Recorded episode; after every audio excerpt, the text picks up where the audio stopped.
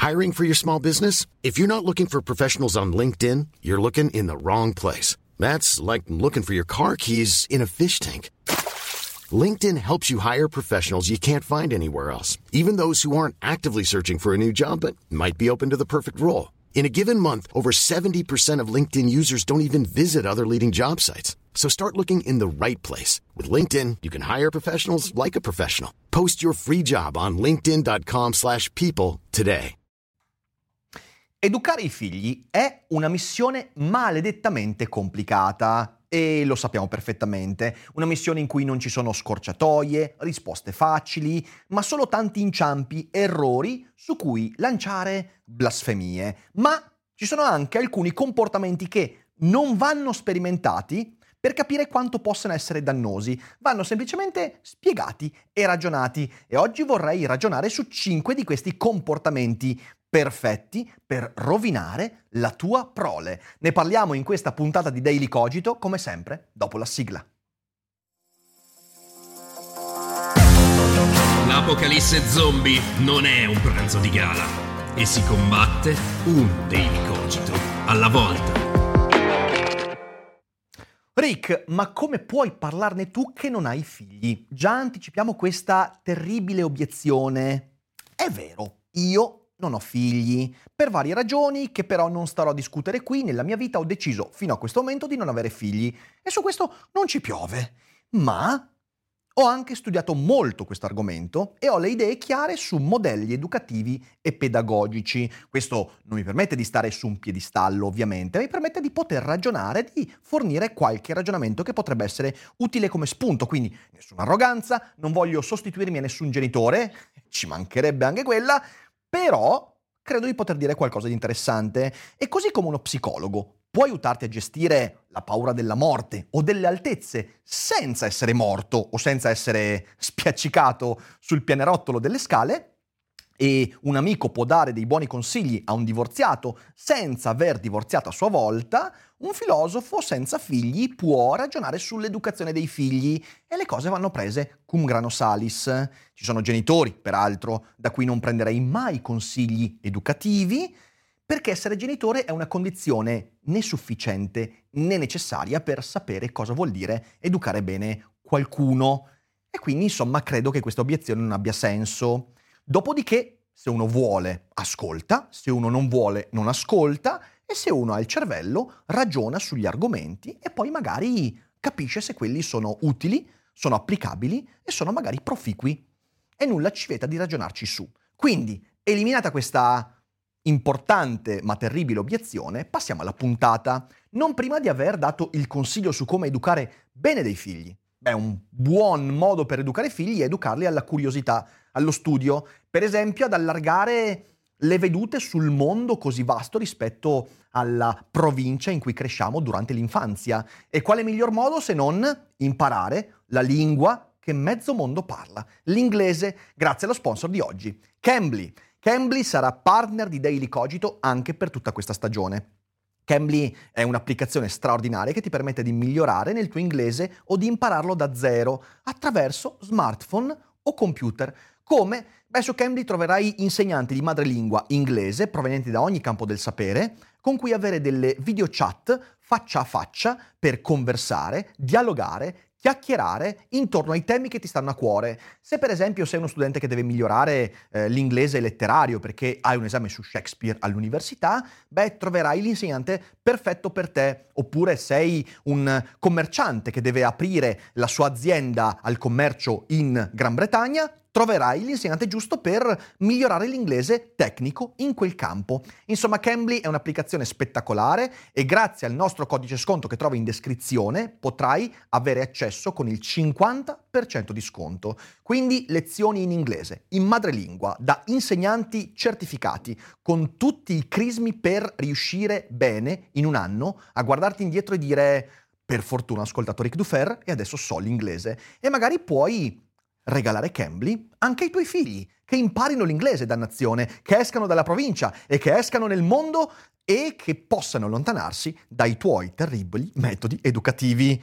a cui torniamo subito adesso. Quindi oggi vi racconto 5 modi che secondo me sono perfetti per rovinare educativamente i figli. Ovviamente anche qua sono ragionamenti astratti che io ho visto applicare oppure su cui ho eh, letto diciamo nei libri, eh, che ho studiato e che mi sento di restituirvi eh, cercando anche di metterci il mio vissuto per quanto possibile. E quindi il primo metodo per distruggere i tuoi figli è dargli risposte invece che alimentare ragionamenti. Allora, avete presente che nella crescita di un figlio c'è quel periodo dei perché. Io lo ricordo perfettamente, io ho tre nipotini che hanno tre età molto diverse e ricordo che ognuno di loro, eh, intorno ai primi anni di vita, quando eh, acquisiscono l'uso della parola, cominciano a dire perché su tutto. Perché quella cosa è così, perché, perché, perché, perché, perché. Ecco, avete mai provato al posto di rispondere a quei perché? Perché? Eh, perché le cose stanno così. Perché? Eh, perché poi la mamma ha fatto così. Perché? Eh, perché l'uomo è così. Avete mai provato invece a porre una domanda? Tipo al secondo perché, al terzo perché, chiedergli, ma cosa che vuoi sapere? Si rompe la catena in quanto quel perché ossessivo-compulsivo non è vera curiosità, o meglio, è la curiosità espressa con l'unico strumento più elementare che il bambino ha. Ora, la posizione di subalternità che il bambino e il genitore necessariamente hanno, perché il genitore sa qualcosa di più rispetto al bambino, non in tutti i casi, ma in una buona parte dei casi è così, speriamo, quella posizione di subalternità spesso convince il genitore a dover dare le risposte, eh, dover essere all'altezza di quella domanda, senza porsi il problema di da dove arriva quella domanda. Infatti non è così, non c'è necessità di risposte, anche perché poi è molto più importante da parte del bambino il porre quella domanda che non l'acquisizione delle risposte, che spesso manco vengono ascoltate. Il bambino infatti, in quella fase, in realtà durante tutta la crescita, è in cerca di strumenti per costruire la sua mappa della realtà e gli servono domande meglio elaborate. Il perché del bambino è più un grido di aiuto che non una vera curiosità è il ho dei dubbi, sto costruendo la mappa, ma ho soltanto questo strumento spuntato. Perché? Non so come usarlo, ma so che mi serve a qualcosa. Non so come, dammi direzione. La direzione non è colmare quel perché, dando delle motivazioni a un perché che non è un vero perché, ma fornire strumenti per migliorare le domande. Se io invece do sempre risposte, allora non gli sto dando quello strumento. Il perché compulsivo è come chi nuota per la prima volta ma respira male. E, e non deve smettere di respirare, deve migliorare l'atto e il ritmo di respirazione quando esce per prendere la bracciata e via dicendo. Cioè, quello che va migliorato. È la stessa cosa, va migliorato il perché, non va chiuso Oltretutto c'è anche quella, eh, que- quella, quella, scena di quel telefilm con Louis C.K. in cui la bambina fa perché, perché, perché, perché? E lui risponde sempre dando delle risposte sempre più ciniche e abissali fino a dire perché l'universo diventerà freddo, moriremo tutti e tutto quanto finirà nel buio. E lei dice ok, che è un bel modo per in realtà esorcizzare questo problema. Noi di fronte al perché ci sentiamo insicuri l'adulto di fronte alla domanda del bambino si sente insicuro perché crede di essere lui sotto esame, ma non è vero, non è vero, è il bambino che si autoesamina. Abituare il bambino che ad ogni perché mal posto consegue una risposta da quella autorità che è il genitore, smorza o rischia di smorzare la naturale curiosità e rischia di distorcere la capacità elaborativa. Perché se io a quel perché non rispondo con delle domande migliori, forse l'unico caso in cui è educato rispondere con una domanda alla domanda, allora il bambino resterà, resterà sempre con, quel, con quello strumento spuntato e non approfondirà mai quella necessaria qualità della migliore domanda per migliorare la mappa della realtà. La conseguenza del dare risposte ai dubbi, sempre risposte, anche quando magari dico cose che non so o delle benemerite cazzate, è sviluppare nel bambino un'incapacità di ricercare e rielaborare. La rielaborazione si fa attraverso la maturazione del porre dubbi, non attraverso l'acquisizione di risposte dagli adulti. E credo che questo sia un primo punto molto molto importante. Secondo punto, disabitua tuo figlio alla conversazione e tranquillo lo disintegrerai. Per maturare Il cervello ha bisogno di essere stimolato, a un continuo scambio tra input e output. La conversazione dal vivo con persone di cui c'è fiducia, e i genitori nell'infanzia sono le persone comunque che dovrebbero idealmente essere le rappresentanti di quella fiducia, è lo strumento più efficace, più disponibile per allenare quello scambio input-output. Io quando vado nei ristoranti, eh, locali pubblici in cui ci sono famiglie, vedo crescere drammaticamente le famiglie con figli iPadizzati, eh, in questa iPadizzazione precoce, eh, che sinceramente mi preoccupa. Vedo bambini con l'iPad a 6-7 anni, con gli AirPods, in cui per tutta la cena i genitori chiacchierano fra di loro, i bambini, a volte anche più di uno, se ne stanno totalmente isolati, completamente isolati, neanche a giocare fra di loro. Questa cosa per me è molto preoccupante. Ora, ovviamente questo è un dato aneddotico, eh, rilevo, girando molto l'Italia, una crescita di questo fenomeno, eh, poi magari qualcuno mi dirà no, non è così. Secondo me è così. Però se avete dei dati eh, diversi che contraddicono la mia aneddotica, fatemeli vedere. Sicuramente è, è molto di più così rispetto a 20 anni fa, 25 anni fa, quando io ero piccolo, adolescente e via dicendo. Ehm, questo è un problema, perché è la traccia e la prova del fatto che ci stiamo disabituando a conversare con i nostri eh, figli. Eh, aggiungo, questa è la conseguenza anche di quell'abitudine a tavola, a cena, a pranzo, a stare davanti alla televisione. Eh, cosa che non è necessariamente sempre un male. Io ricordo quando stavo a pranzo, a cena con i miei, c'era la televisione, però c'era sempre la televisione alternata a un momento di scambio, che spesso era anche molto acceso, perché io con i miei genitori discutevo in modo molto acceso fin da piccolo sulle cose che venivano fuori e quello mi ha stimolato moltissimo. Eh, ecco, provate a chiedervi se nella vostra famiglia, nella vostra cena in famiglia, eh, la trasmissione, quindi eh, l'output, eh, scusatemi, l'input arriva sempre dall'esterno e non c'è mai invece l'inversione in cui è il bambino e il figlio a dire qualcosa, a esprimere, a rielaborare. Nella iPadizzazione precoce questa dimensione viene completamente meno. Il bambino è un ricevente puro e si disabitua alla conversazione, quindi all'espressione, cosa che poi viene moltiplicata nell'ambito della scuola dove le occasioni di espressione, di discussione, di conversazione sono sempre minori e la virtualizzazione delle relazioni comporta un'ulteriore crescita di questo problema. Insomma, è un problema non da poco. Qualcuno dirà, eh però Rick, cosa vuoi? E dopo otto ore di lavoro vuoi anche una serata tranquilla. E ci sta, lo capisco, però cazzo, non fare figli. Cioè, veramente non fare figli se questo è l'atteggiamento. Perché in realtà il fare figli è una cosa che ti impone, è uno dei doveri primari del genitore quello di conversare. Cioè io a volte vedo eh, andando in giro eh, famiglie in cui i genitori conversano meno con i figli rispetto a quanto io converso con Baruch, il mio cane. Non è normale, magari non è normale che io conversi così tanto col mio cane, ma non è normale neanche dall'altra parte vedere genitori che non hanno nessun tipo di interscambio con i figli. E la conversazione, dal mio punto di vista, dovrebbe essere il secondo dovere del genitore, dopo il provvedere ai bisogni primari come sì, il, il, cibo, il sonno, il tetto sulla testa. Eh, conversa, è fondamentale. Se tu credi che la conversazione sia solo una rottura di balle, eh, allora è veramente meglio non mettere al mondo persone oppure darle in adozione, perché, perché tu stai facendo un grave danno a quelle persone. Certo che è una rottura, come tutte le cose di valore, è una rottura da portare avanti.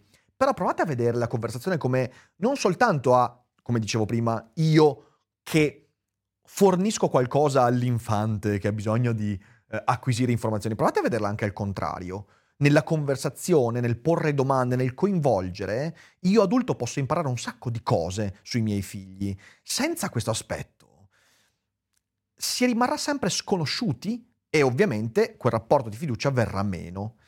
Qual è la conseguenza di questo secondo atteggiamento? È lo sviluppo di insicurezze e dipendenze, perché in un mondo dove io sono abituato fin da piccolo soltanto a ricevere input, e mai ad avere l'occasione dell'output rielaborativo in cui metto in pratica quello che ho elaborato dentro di me, sarò sempre dipendente dall'esterno. Le risposte arriveranno da fuori, i contenuti arriveranno da fuori e morirà quella cosa che chiamiamo creatività.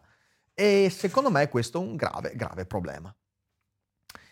Terzo punto che vorrei toccare con voi, terzo modo per distruggere educativamente i tuoi figli, proteggili sempre da sacrifici e perdite.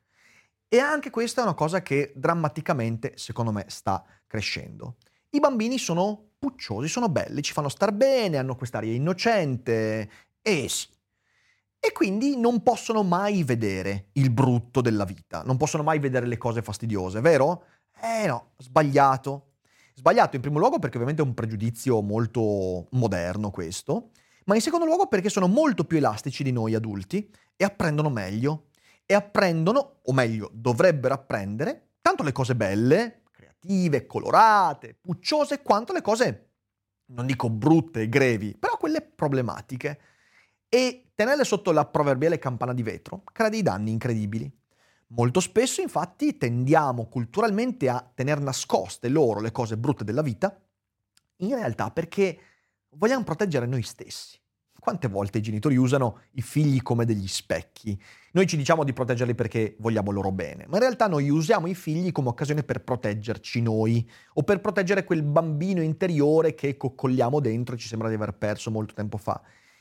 Spiegare a un bambino, trovare le giuste parole per spiegare a un bambino la morte di qualcuno, il valore di una rinuncia o la conseguenza di una perdita, di un fallimento, ci costringe a maturare un nuovo modo per vedere quella questione.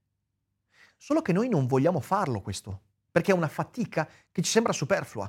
Già ci sono passato io per la morte dell'amico, per eh, il divorzio, per eh, la perdita del lavoro, già è molto pesante per me. Immagina se dovessi anche mettermi a rielaborarlo per farlo capire a un bambino. In realtà questo atteggiamento, che è comprensibile, però anche molto superficiale, ci toglie un'occasione. Perché non c'è niente di più interessante, niente di più anche rafforzante che spiegare, far capire qualcosa di molto pesante emotivamente a una persona che non è preparata a sentire quella cosa. Perché trovare nuove parole, una prospettiva più adeguata, ci permette di capire meglio anche quello che sentiamo e siamo noi in relazione a quell'evento. Ma non solo, di nuovo, noi abbiamo a che fare con un'entità molto elastica, il bambino, che ha le capacità di affrontare un sentimento negativo. Dobbiamo toglierci di testa questa idea che ai bambini non vadano forniti sentimenti negativi. Perché è sbagliato e perché è pregiudizievole. E infatti dicevo, non è che proteggiamo loro, stiamo proteggendo il bambino dentro di noi. Siamo noi feriti e non vogliamo, non vogliamo spiegare a quel bambino quello che ci è successo. Aggiungo che proteggerli non ha senso perché tanto entreranno comunque a contatto con il brutto della vita anche perché adesso esposti come sono a internet, alle immagini, ai social, già precocemente per la iPadizzazione precoce, sicuramente entreranno in contatto con cose problematiche, fastidiose, succede. Ma penseranno che la loro sensazione di disagio di fronte a questo brutto della vita non sia normale, perché nessuno gliel'ha mai parlato, nessuno gliene ha mai, ha mai discusso. Sentiranno parlare della morte, e sentiranno male e diranno, ma se mi sento male, questa cosa è sbagliata. Vedranno i fallimenti degli altri, vedranno andarsene, vedranno amici che se ne vanno, amicizie perdute, si sentiranno male e diranno, c'è qualcosa di sbagliato dentro di me. Ecco, se noi lasciamo che le rinunce, i sacrifici, le perdite, i fallimenti, le cose brutte della vita vengano allontanate dal loro sguardo, quando poi loro le esperiranno nella vita, perché la vita è fatta di quelle robe lì, le vedranno come ingiustizie. E quando la vita li metterà di fronte a queste cose, reagiranno male.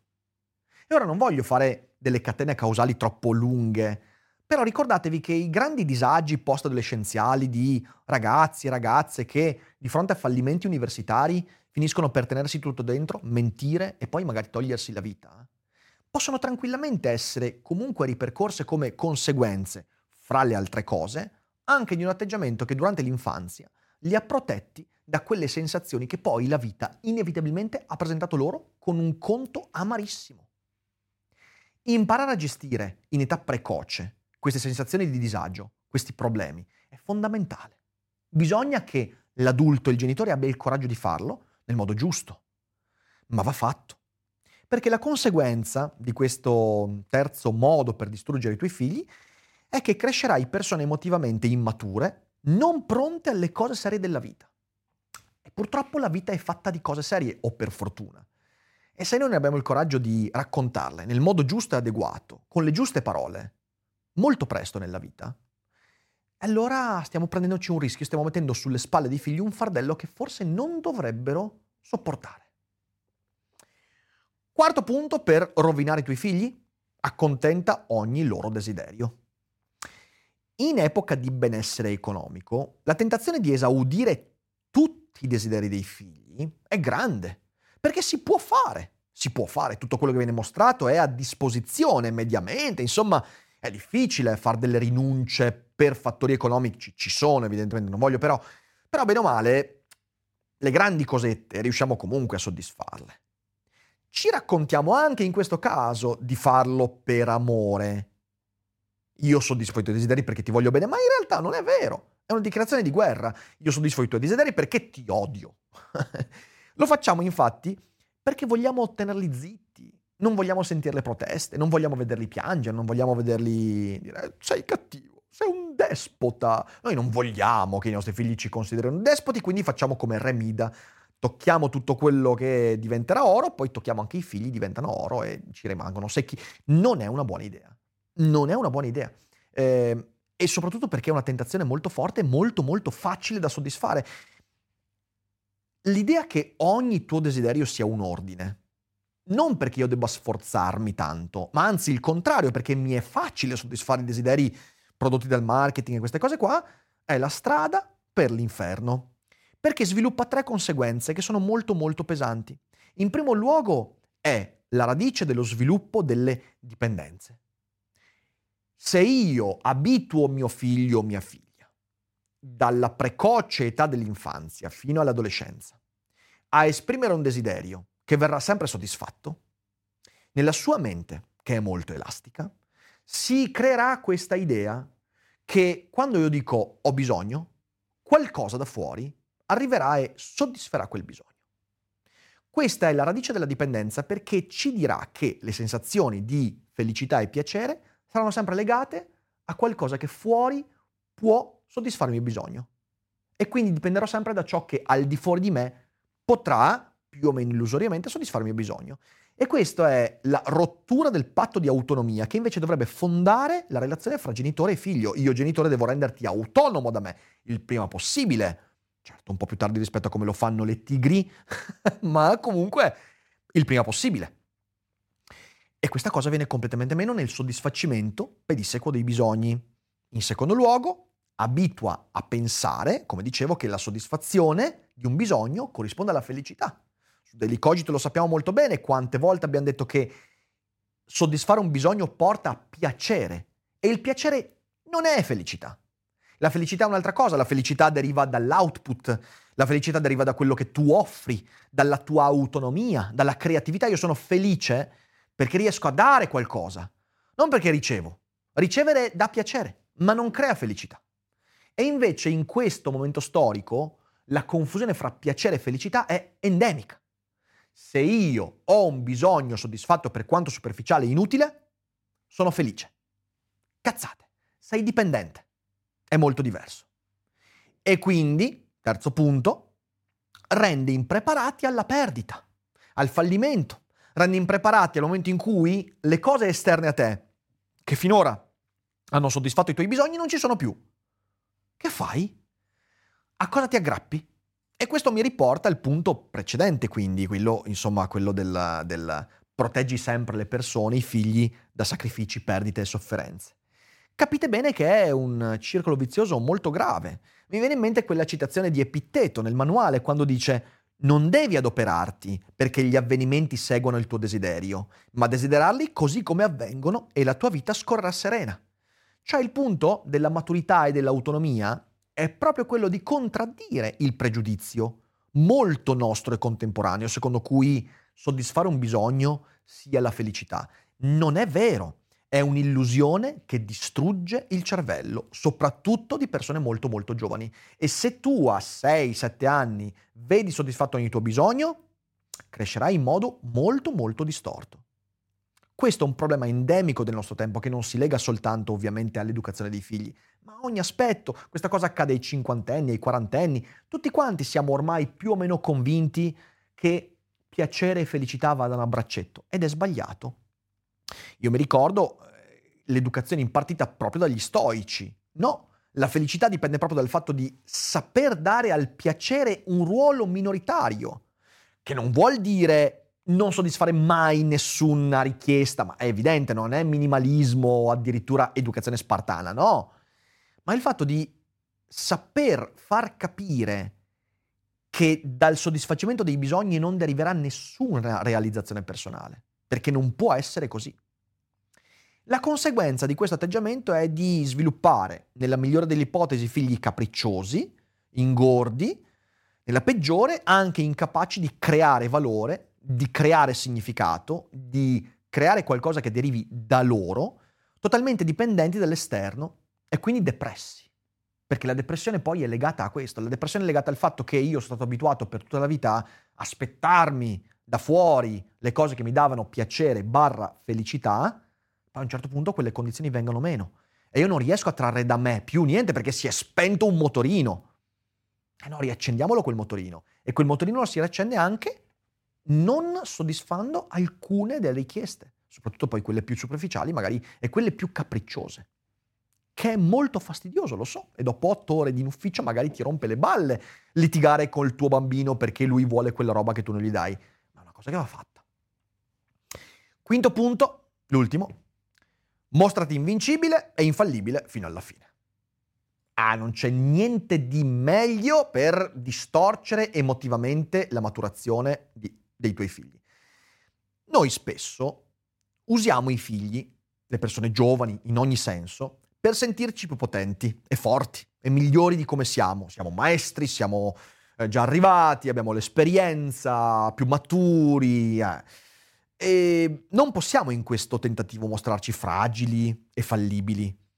Perché? Di nuovo per quella storiella che ci raccontiamo sempre, per proteggerli, che in realtà invece è per proteggerci eh, i figli vengono usati come fuga, fuga dalle mie fragilità, fuga dalla, dai miei limiti, fuga dalla mia ignoranza, fuga dalla, dalla morte, ok? E attenzione, nel modo sbagliato perché è vero che i figli sono una fuga dalla morte, ma non nel senso che se io faccio figli divento immortale, nel senso che se faccio figli io lascio il testimone a loro e qualcosa di me poi diventa immortale. Quello è il modo giusto per usare, tra virgolette, vivere eh, la prole come un modo per superare anche la paura della morte.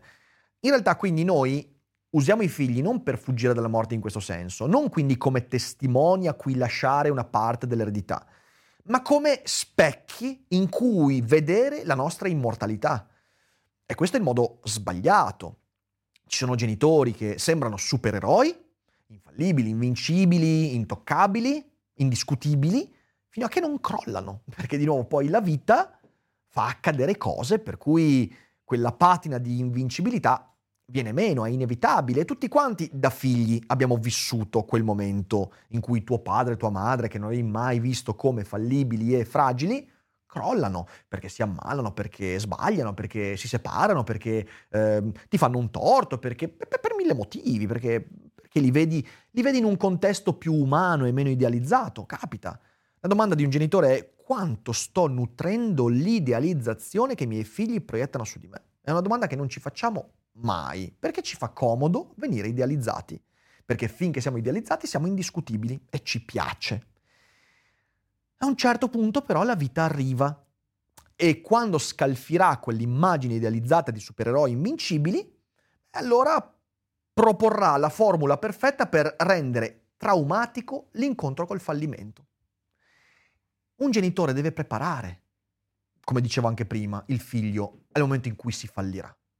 Ma non essendo pesante, ma raccontando delle storie anche di fallimento, anche proprie, raccontando i modi in cui si è sbagliato.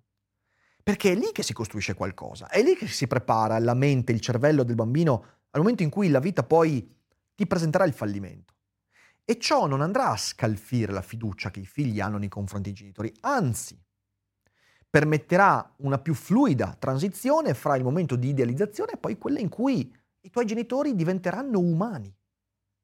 L'errore sta nel pensare che mostrare i dubbi anziché le certezze, le fragilità anziché le armature, scalfisca l'autorità genitoriale. E attenzione, forse è così, ma solo perché il genitore non deve essere autoritario, non è un'autorità. Il genitore deve essere autorevole. Il genitore deve essere un esempio autorevole. E l'autorevolezza si fonda sulla fiducia, sull'auto riconoscimento, sul reciproco riconoscimento. Io mi rivedo nei miei figli e lascio che i miei figli si rivedano in me. Non l'autorità, che invece è io tratto i miei figli da subalterni e lascio che i miei figli mi idealizzino. Eh no, cazzo. Lì veramente state preparando i figli, stiamo preparando i figli a un incontro traumatico con i fallimenti. E capita continuamente poi. E più in là arriverà l'incontro con i fallimenti, più la caduta sarà devastante. Proteggere i figli dalle fragilità genitoriali in modo eccessivo significa farli sentire sbagliati nei loro dubbi, nelle loro fragilità e nelle loro incertezze. Perché se mio padre e mia madre erano così perfetti, potenti, straordinari, quando io mi sento fragile, scemo e in dubbio, vuol dire che sono sbagliato. Educativamente questo comporta come conseguenza il fatto di non accettare mai i fallimenti, né i miei né quelli degli altri, che è il modo perfetto per distruggere psicologicamente un figlio.